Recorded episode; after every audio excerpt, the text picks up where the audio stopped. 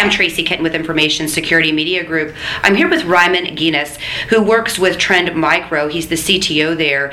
And Raimund, we've been talking about many different trends in, in the cybersecurity space. One of them being actually what's happening with the cybersecurity technology providers themselves.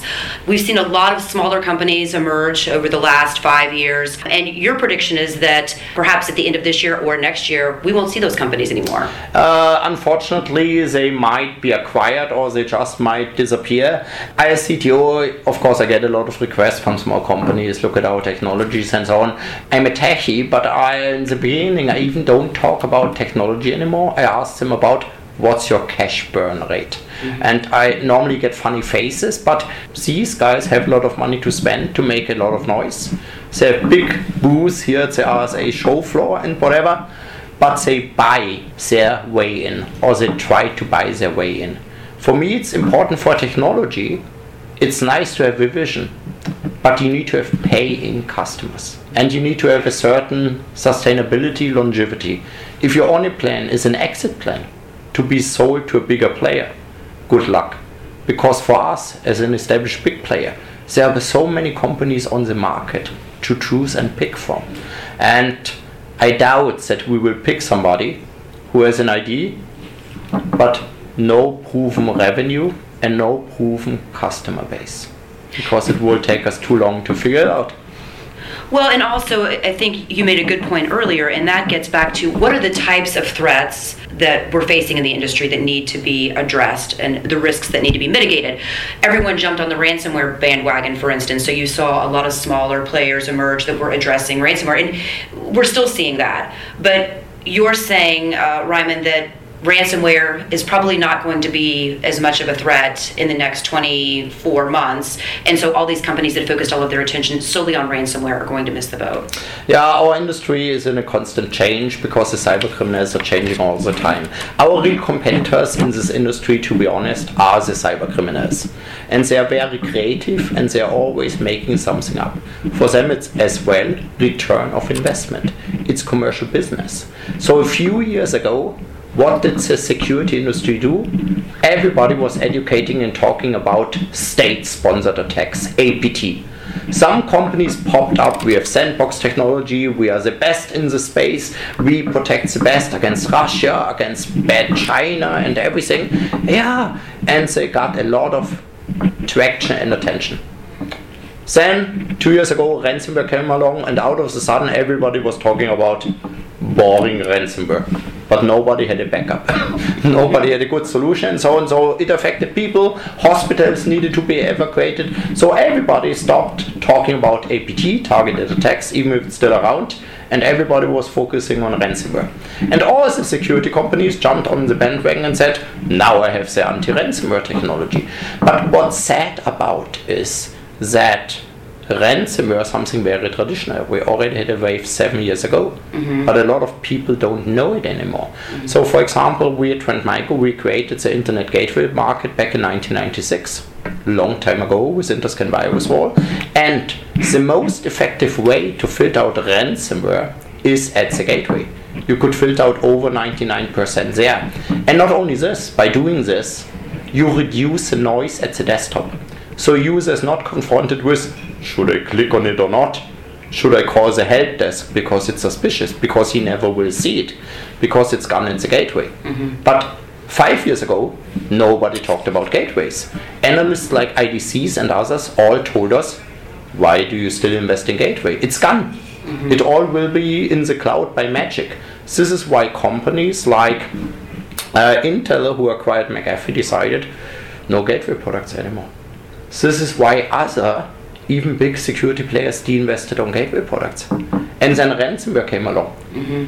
And how long do you have time to create a new gateway product? Ransomware was there, and customer needed a solution. So even our traditional gateway products are growing like hell at the moment because ransomware. But I'm sure with the leveling off of ransomware, there will be less growth this year and there will be new things. The new big thing everybody's talking about is business email compromise, but again, it's called business email compromise for a reason, it's email. So it's also good for our gateway business. You work in waves. And the problem is a small startup has a new idea. But if the idea is not generic enough, but it just mapped towards a certain threat, till they have a product, till they have their first customers, the dynamic of the market might be that the threat is not hot anymore. And that's a problem with a lot of these players. I don't say that the technology is bad, but they are lucky when they end up as a feature somewhere else. And they are unlucky if they just disappear after two or three years because they burn too much money and the mm-hmm. VCs are just saying enough.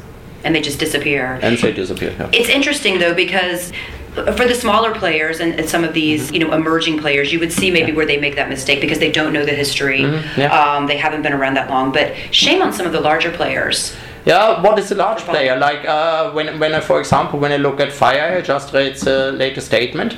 We are around for one decade now, but they never made money. In the 10 years of existence, they burned money every quarter.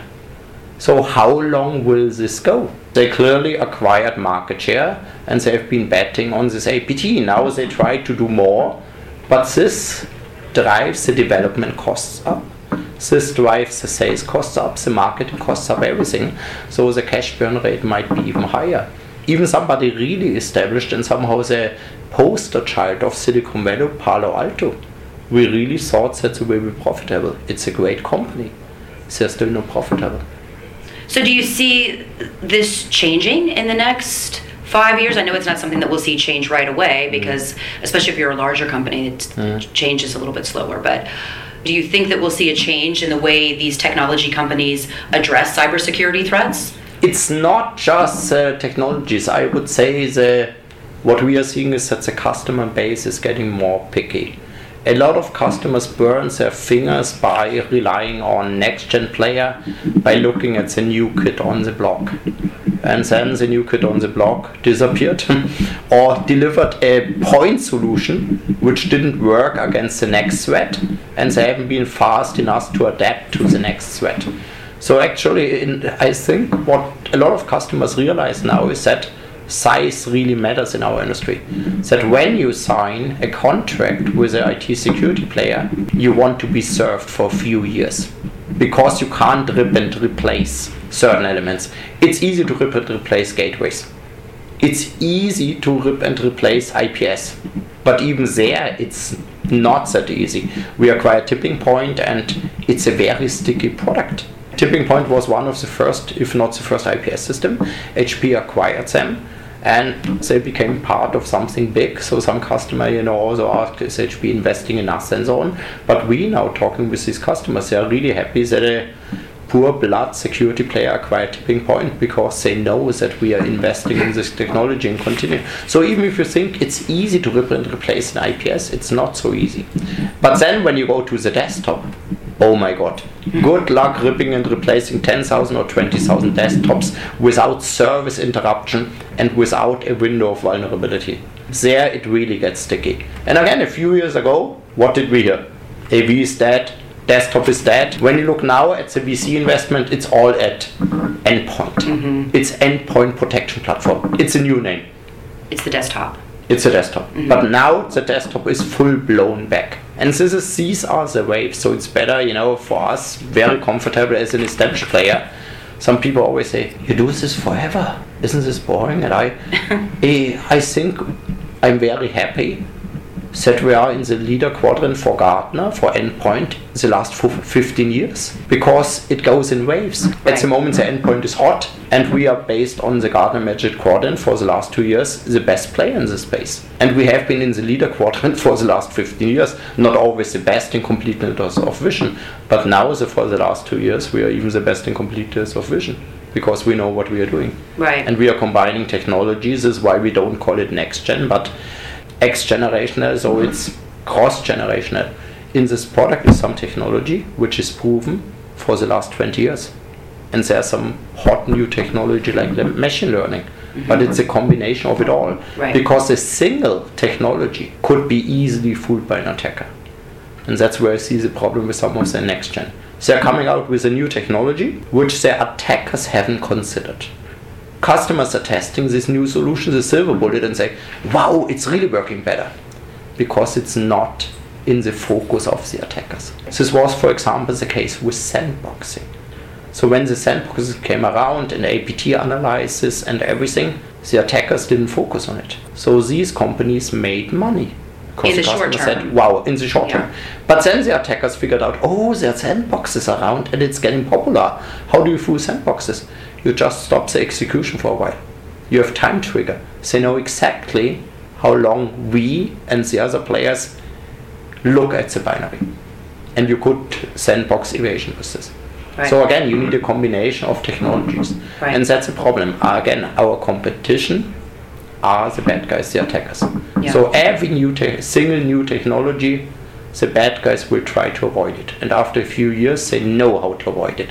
And the question is, could the company survive the next wave of attacks, which has been tuned against this new technology?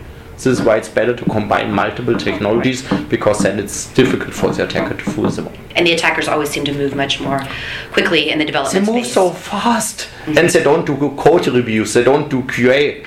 They just launch it and figure it out right. and they tune it. If it doesn't work, okay, we have time. Next That's attack. Right and they have deep pockets. Yeah, right. Yeah. they don't pay any. They don't pay any taxes. Think about That's it. Right. They make a lot of money.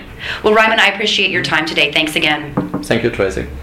Again, we've just heard from Raimund Genes of Trend Micro. For Information Security Media Group, I'm Tracy Kitten.